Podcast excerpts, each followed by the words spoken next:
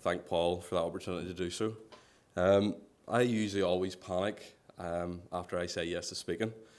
Um, I get flustered on what I'm going to speak about, what book to reference from, and in preparation for tonight's sermon, that panic has also been the case. But I've always took the approach to speaking a passage that I've been actively reading um, in my own personal study, and this process hasn't let me down yet, and I hope it won't tonight, as I still have another 20 minutes or so to get through.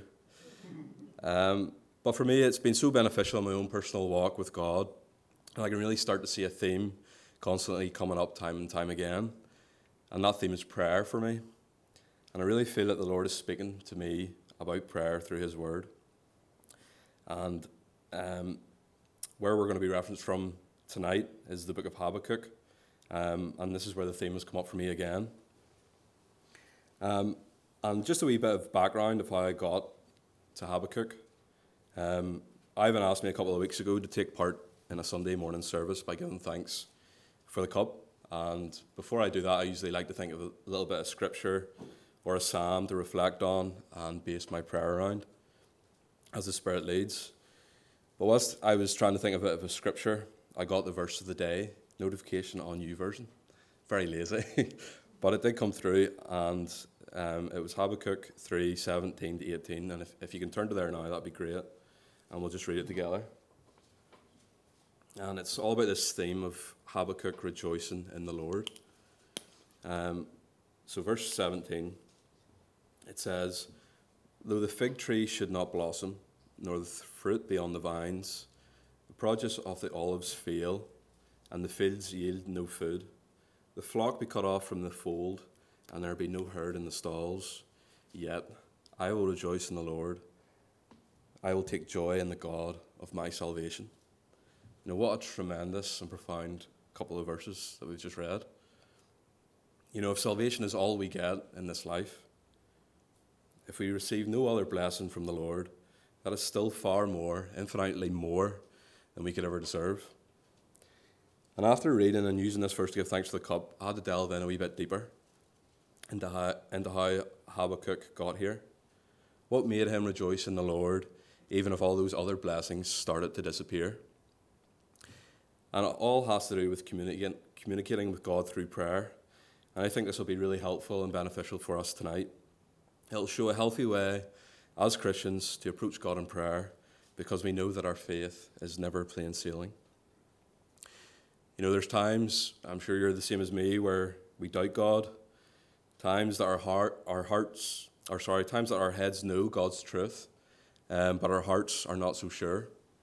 There are times where that we fail to see and understand why God is allowing something to happen in our lives, and times where we think that He's not listening to our prayers, times where we think He's silent and He's not acting. And these are all times that Habakkuk has experienced, and yet he rejoices in the Lord, and he takes joy in the God of his salvation as he works through his frustrations with the Lord. So before we, we get started into it, um, if we could just take a wee minute just to pray. Father in heaven, thank you for another um, Sunday. Lord, thank you for this Easter week and how we were reminded of your great love for us. Lord, that you would send your Son into this world to die on a cross for our sins and then to be raised. Um, to be raised from, from dead, over, overcoming death, Lord, and offering that now to us, Lord, that we can walk in newness of life um, with you and your Son because what He has paid for us on the cross. And Lord, I just pray now that um, you would help me to be able to speak your words, Lord, and ask these things in your name. Amen. So, just a wee bit of background info into uh, Habakkuk. He was a prophet roughly about 640 BC, and he was living in a time where he's seen the rapid decline of Judah morally and spiritually. You know, Judah had a new king called Jehoiakim, and I think it was roughly four to five years into his reign that Habakkuk's ministry begins. And this king was actually son of a really good king called Josiah, who had ultimately reformed Judah and handed the nation back to the Lord because he found the book of the law. He renewed the covenant he tore down the high places of idol, idol worship, destroyed the priests of false gods, reinstituted the Passover, and turned turn Judah back to the Lord. You know, that's quite a lot of good things in your CV there. And in 2 Kings 23 25, it says, with all his heart and with all his soul and with all his strength in accordance with the law of Moses. But unfortunately, um, Josiah died and his son took over, and he basically reversed all the good work that his father had done before him, and he led the nation back into sin. He's actually recorded as in Jeremiah. Um, he's recorded as cutting Jeremiah's scroll, as Jeremiah reads from the you know from the Word of God, and it had the Lord's words written on them, and he started just to burn them in front of the prophet, um, all the pieces in a fire pot. He ignored Jeremiah's plea for the nation to repent, and instead hardened his heart and shook his little fist at God. Um, Second Chronicles 36 5 speaks about him. It says, He did what was evil in the sight of the Lord. So Judah is in a really bad um, state. And if we just look at chapter 1 there, if you just flick, flick over, um, you'll see that there's a couple of complaints that Habakkuk brings before the Lord. And this is the first one. Chapter 1, and we'll just read from verses 2 to 4. And it says, O Lord, how long shall I cry for help, and you will not hear? or cry to you violence, and you will not save? Why do you make me see iniquity? And why do you idly look at wrong? Destruction and violence are before me, strife and contention arise. So the law is paralyzed, and justice never goes forth. For the wicked surround the righteous, so justice goes forth perverted. You know, Habakkuk witnessed the reform of Judah under, the, under King Josiah, but now he's witnessing the decline and the falling away from God and back into sin. And it's interesting that not long after the fall of Adam and Eve, violence ensued with Cain murdering his own brother. You know, we see a similar theme here violence and destruction reign in Judah.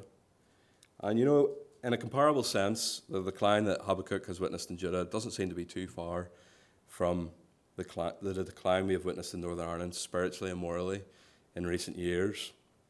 You know, Northern Ireland for many years has been one of the um, greatest beacons of light in Europe. But all too recently, we as God's people have felt, like Judah, the decline in our nations. You know, in the past five years, not only have we passed a bill that no longer protects those little lives in the womb, but we've actually passed the most liberal abortion law in Europe which allows mothers to kill their babies in the womb right up until birth. Our society also disregards and ignores what defines a man and what defines a woman. And instead, it tells you you can be who you want, and that can change daily. You know, we as a society no longer really want God, we just want His things. We've pushed God further and further out of our lives to worship on the altar of the God of self. But the God of self forsakes righteousness for the worship of destruction, violence, strife, and contention. All the same things that Habakkuk was experiencing in Judah. Um, but in his cry and frustrations with what's going on around him, he begins with four simple words that should challenge us this evening. He says, O Lord, how long? And in just four words, Habakkuk models exactly how we should deal with similar situations. You know, number one, it alludes to the fact that we should pray consistently. You know, we live in a time of immediacy. We have access to information and answers, and at the press of a button, with something we can carry about in our pockets. We can have access to goods with next day delivery. We live in a world where when we expect things yesterday. And sometimes this immediacy can fall into our prayer life where we demand answers immediately from the Lord, and if we don't get them immediately, we give up on it. But not Habakkuk. His how long to the Lord indicates a long term prayer request that he was consistent with. So, tonight, how's your prayer life? Is it consistent? And then the next one is that, that oh Lord, how long, alludes to the fact that he had a close relationship with the Lord. And we maybe cringe at the idea of Habakkuk speaking to the Lord like this, but it actually demonstrates the close relationship that he had with the Lord. I don't know about you, but over this past week, I've probably been asked, Well, how's it going? about a hundred times, and I'm sure you probably have been asked that question too. You know, how different is your response to people who you barely know compared to those who you have a deep connection with, like your spouse who knows you. I mean, it'd be pretty awkward to completely offload bare souls and all our problems to someone we might have just met, compared to someone who knows us better than we know ourselves. And this is the honesty that Habakkuk has with the Lord. So, how close is your relationship with the Lord tonight? Are your prayers surface level, like that house things? Or do you have a deeper relationship with Him that allows you to be as honest as Habakkuk? And then the third thing, just quickly, is um, we should be like Him. If you have put your faith and trust in Jesus Christ tonight and what He has done for you on the cross, then you know that it was our sin that held Him to that tree. And because of that unfathomable cost to God, we should hate sin. And Jesus actually tells us to put sin to death. That's why Habakkuk is frustrated. Everywhere he looks, he sees lawlessness and sin, and it calls him to cry out to the Lord to save. And likewise, we're not to be silent or to sit in the fence with sin. We shouldn't tolerate it, and we should hate it. Hate it to the point of eradication. The sin in our lives and in the sin of our nation. And this is evident in Habakkuk, Habakkuk's life. I wonder, is it evident in yours? And then again, if we just look at chapter 1, you'll see the Lord's first answer to Habakkuk's complaint. If you look at, if we'll read from 5 to 7, and it says, Look among the nations and see wonder and be astounded, for I am doing a work in your days that you would not believe if told. For behold, I am raising up the Chaldeans, that bitter and hasty nation who march through the breadth of the earth to seize dwellings not their own. They are dreaded and fearsome. Their justice and dignity go forth from themselves. And I think the Lord's response is actually really comforting and quite reassuring for Habakkuk because he addresses Habakkuk's complaint of having to look at evil head on with another look. He tells Habakkuk, Look, I am doing a work in your days. Despite Habakkuk's perspective that the Lord is just standing by doing nothing, the Lord tells him it's quite the opposite, that he's already at work, formulating a plan that Habakkuk will actively see pan out in his day. And that's a reminder for us all this evening. Maybe you think that the Lord is distant, um, silent, and maybe overlooking the season that you find yourself in. Maybe you're struggling to understand why the Lord is overlooking your struggles or allowing certain things to happen. But the Lord is doing a work, and He promises that you'll see that work unfold in the days that lie ahead. And Habakkuk mentions, or the Lord, sorry, mentions the Chaldeans. Um, so, what's the Lord's plan here with the Chaldeans? Habakkuk probably knew that there was some sort of discipline on the horizon that would be used by the Lord when considering that this is the same method that he uses in his word time and time again. We have to look no further than the book of Isaiah. But I'm not quite sure, sure um, that he thought that the Lord would use a nation like the Chaldeans. Um, they were a much feared and dreaded people. In fact, the very sound of their name would strike terror into the hearts of a nation. And we will see later on how they strike fear into Habakkuk. To sum it up, they were war machines and they lived for violence. And verse 9 there of chapter 1 tells us why they marched to foreign lands. And it's to gain more ter- territory, of course, but they actually just really enjoyed the violence. It was like a much loved hobby to them. And the Lord actually describes their army like predatory animals. Um, and just for sake of time, um, I'll just sort of list them out and describe what the Lord says. But he lists them like predatory animals to highlight the severity of the violence that these people have. Um, you'll see through chapter 1 that he says that they're swifter than leopards. And when we think of leopards, we think of sudden violence for their prey. You know, they don't hang about very quickly. Or they don't, sorry, hang about. They're very quick in their violence. And the Chalde- Chaldean army would invade Judah with a sudden speed. You know, they wouldn't hold back. And so fast that the, the Judeans wouldn't be able to escape the violence. Um, they're also described as fiercer than evening wolves. And when we think of evening wolves, we think of hungry, bloodthirsty, ravenous, and savage. And that's the way the Chald- Chaldean army would be. They would be hungry to devour Judah. And then the last one is he describes them like an eagle that's quick to devour. And an eagle is a powerful bird. It has a wingspan of seven and a half feet that allows it to cover a vast amount of distance in a short space of time. And it's the same for this powerful Chaldean army. They would swoop through Judea to destroy it quickly. And yet, despite this evil pagan nation who didn't know God, it was in fact God who was raising them up. You see, his people um, from Judah had ignored his justice, so they, they would be subjected to the Chaldeans' justice. They were guilty of violence, and so that is what they would receive. The Chaldeans were not just an instrument under God's sovereign authority, but they were an instrument in God's purposes for Judah.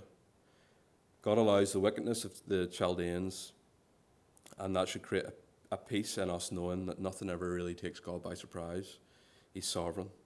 And that's a profound truth and reminder that God is in control of every situation, even in control of a wicked nation like the Chaldeans. You know, who else can we put our trust into? And then if you flick on there to chapter 2, you'll see Habakkuk has a second complaint with the Lord after what he hears um, from the Lord's answer. He says in chapter 1, um, where he sort of finalizes his complaint, he says, I will take stand at my watchpost and station myself on the tower and look out to see what he will say to me and what I will answer concerning my complaint.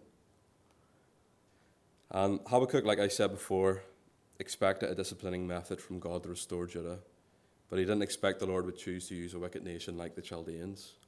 He doesn't understand why God would allow a more righteous nation in comparison to be swallowed up by a more wicked one. It doesn't make sense to him. Instead, if you read in your, your spare time, he actually uses a fishing analogy, which I think is quite useful. He states his argument with this fishing analogy, um, which likens the Chaldeans to fishing with a rod and a net from the rivers that God has generously stocked with human fish. You know, Habakkuk probably draws on that analogy because that's how the Chaldeans imprisoned their captors. They would have used these big, massive hooks that they would have put through their captor's jaw to chain them and lead them together. So they were just a real wicked people. But the I will take stand at my, my watch post is another thing that we can learn. You know, Habakkuk has been bold before the Lord in prayer. Confused, yes, about why he seems to be allowing wickedness to go unpunished. Questioning the Lord's plan and even his own character. And yet, despite Habakkuk's perplexity of God's plan, despite his wrestling with the idea that the wicked seem to succeed, despite the violence and destruction going on in Judah, he decides to wait upon the Lord in humble, submissive humility. He could have shook his little fist at God too, because the answer to his prayer wasn't the answer he wanted. But he, do, he doesn't do that. Instead, he decides to remove himself um, from the distractions of his city and the distractions of his heart that's going on, and he decides to take stand at his watchpost, to watch and to wait for what the Lord will say. Why? Because the Lord tells us that the righteous shall live by faith, and Habakkuk already knows that he's been bold and he's expecting a rebuke from the Lord, and he's willing to accept it. You know, what a challenge for us tonight. You know, things will happen in our lives, no doubt, that will cause us to question God's plan for us you know, if they haven't already. But what will our response be? Will it be to grow distant from God, to question his character, or to shake our fist at him? Or will it to be to wait upon him in prayer with the same expectancy Habakkuk has that he will speak to us and remind us no matter our lot, God is in control. He's doing it for our good, painful though it might be, but purposeful nonetheless, edging us closer and closer to a glory fit with Him. Don Carson says this. He says, Pray until you pray. Christians should pray long, long enough and honestly enough at a single session to get past the feeling of uh, formalism and unreality that attends a little praying. Many of us in our praying are like nasty little boys who ring front doorbells and run away before anyone answers. And then the Lord answers Habakkuk again. If you look at chapter 2, verses 3 to 4, it says, For still the vision awaits its appointed time. It hastens to the end, it will not lie. If it seems slow, wait for it, It will surely come, it will not delay. Behold, his soul is puffed up. It is not upright within him, but the righteous shall live by his faith. Wait for it, it will surely come. You know, the Lord affirms here to Habakkuk that this is not the end of the story. But Habakkuk is going to have to be patient. The Lord tells him to wait for it, and he promises that it will surely come. You know, the Chaldeans are not going to prosper forever like Habakkuk thinks. They will also face the Lord's wrath and punishment. In verse 16 of chapter 2, the Lord says that the cup that is in the Lord's right hand will come around to the Chaldeans, and they'll have to drink from it. And utter shame will come upon their own glory. And in chapter 2, the Lord announces, announces five woes to the Chaldeans because of their wickedness and what they will reap from what they have sown. The first one is Woe to him who heaps up what is not his own, for how long? You know, the Chaldeans were a greedy nation and took what was not theirs. In the end of this woe, the Lord tells Habakkuk that the, the debtors will come for the Chaldeans because they have taken what is not theirs. Verse 7 tells us, Because they have plundered many nations, all the remnant of the people shall plunder them. The second woe there is Woe to him who gets evil gain for his house. The Chaldeans' army's tactic was to capture nations around them to use as buffer zones and so to create a sense of security. But the Lord proves that this will be a false sense of security for them. They have built their house on ill gotten gain, and those very things will come back to haunt them. The Lord says there in verse 10 You have devised shame for you, for you, for you your house by cutting off many peoples. You have forfeited your life. The third one is Woe to him who builds a town with blood. The psalmist was right when he said, Unless the Lord builds the house, the builders labour in vain. And in fact, the labour involved in the building of a town and city with blood will be far for the judgment that is to come. And that's what the Lord tells them. But he promises that the earth will be filled with the glory of God. The fourth woe then is um, woe to him who makes his neighbours drink. The Chaldeans had no care for the dignity of others and would go to extreme lengths to get what they wanted. They would, bring, they would exploit and bring shame on the neighbours by plying them with drink until they were drunk. The Lord promises that in return that they will have to drink from the cup of his wrath. In verse 16, which I've already mentioned, says, You will have your fill of shame instead of glory. And the last and final woe then is Woe to him who makes idols. Through their wickedness, they give honor, praise, and worship to idols they made out of wood, death, and dumb idols that can't speak. The Lord reminds Habakkuk um, that he is in his holy temple and that all the earth will be silent before him. You know, are you living by righteous faith tonight, like Habakkuk? Or are you living in a puffed up soul, like the Chaldeans? Have you, have you built your life on sinfulness and the pleasures of this world? Have you exploited others and God to get what you want in life? Have you established a false sense of security, maybe through money and things, to buffer the fact that one day you will stand before the Lord? You know, look at chapter 3 and verse 2. It says, O Lord, I have heard the report of you, and your work, O Lord, do I fear. In the midst of years, revive it. In the midst of the years, make it known. In wrath, remember mercy. You know, God's perfect and just character is revealed through his wrath, but also through his mercy. That's why the Easter holiday is so amazing this week.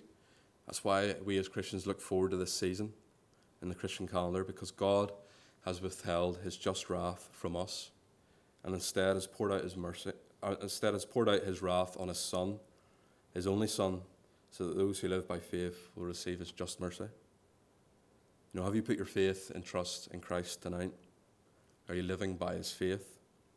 Are your sins washed by the blood that flowed from Calvary? Have you received his mercy? If you haven't, think about your soul this Easter. Think about your soul tonight before you leave this meeting. Think about the cost and the wrath that will be poured out on you because you don't live by faith in Jesus Christ. Your sins not atoned for and your end separated from Christ in a place called hell, all because you refused the sacrifice freely offered on the cross. You know, we don't worship a dead, death, and dumb God like the Chaldeans, but we worship the one true God who not only died for our sins, but rose again three day, days later, securing the same hope for those who put their trust and faith in Him. That's why Resurrection Sunday is such an important Sunday to us, this reminder of newness of life in Him. And then, just, just in closing, there, if you look at chapter 3, um, Habakkuk actually, after the Lord's answer, breaks out in a couple of songs. And you can read them later on. We just don't have time tonight to cover that. But in chapter 3, it sort of sums up where he's got to. You know, he's got from a very confused Habakkuk to a realization who the Lord is, and that which causes the rejoicing that I read about in the introduction. But let's just read it together again. It's chapter 3, and we'll go from 16 this time. It says, I hear, and my body trembles, my lips quiver at the sound, rottenness enters into my bones, my legs tremble beneath me, yet I will qu- quietly wait for the day of trouble to come upon people who invade us. Though the fig tree should not blossom, nor the fruit be on the vines, the produce of the olive fail, and the fields yield no food. The flock be cut off from the fold, and there be no herd in the stalls. Yet I will rejoice in the Lord. I will take joy in the God of my salvation. You know, these few verses gives me goosebumps every time I read them. Habakkuk's eyes have been opened by God to his plan of judgment for Judah and the Chaldeans. His inter- internal feelings pour out into the physical. His body trembles, his lips quiver, and his legs are shaking at the imminent invasion and violence that's just around the corner. But he ultimately knows the promise that God is in control and that he holds our lives in his hands. You know, there's no better place to be. So, whilst his body does tremble, whilst his lips may quiver and his legs shake, his soul is steadfast and sure in the Lord, his rock. So no matter what his lot, he can rejoice in the Lord. And I actually forgot I had this, but I bought this at the Bangor Missionary Convention last year, and it's a 30 day devotional on Habakkuk, um, which I've actually started reading. And I just sort of just wanted to read the last devotion day, and it's all about this rejoicing in the Lord. And it's um, by Jonathan Lamb. And if you want to take this home with you tonight, let me know when you can. Um, it's, it's a really good devotional. I've just sort of finished it. But he says, Everything had gone. It is possible that Habakkuk is anticipating the ultimate day of the Lord, but it's also highly likely that he's describing the devastating impact of the predicted invasion of the Babylonians or the Chaldeans described in chapter 1. Verse 17 begin, begins with the apparent luxuries of figs, grapes, and olives, but moves very quickly to show that there's no food at all. It wasn't simply a devastated economic and social infrastructure, but it was total destruction. That's what makes the small word yet all the more remarkable. Habakkuk is stripped of everything, and still the man of faith sings, Yet I will rejoice in the Lord. You know, it is Job saying, Though he slay me, yet I will hope in him. It is Paul saying, We are hard pressed on every side, but not crushed. How can Habakkuk respond as he does?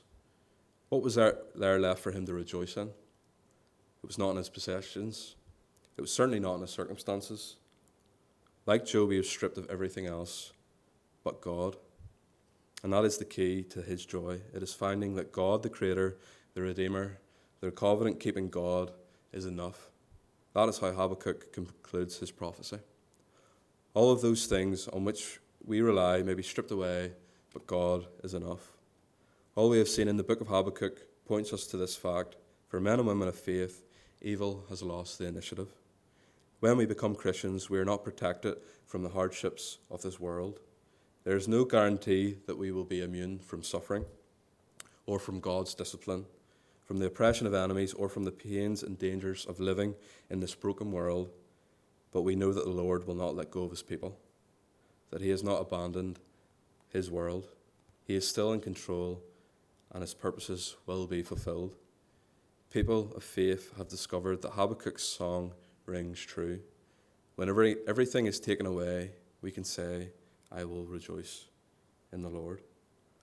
And I can rejoice in the Lord tonight, not because of anything that I have done, but all because what He has done on the cross. And I can take joy in the God of my salvation. But the question is tonight can you? Amen.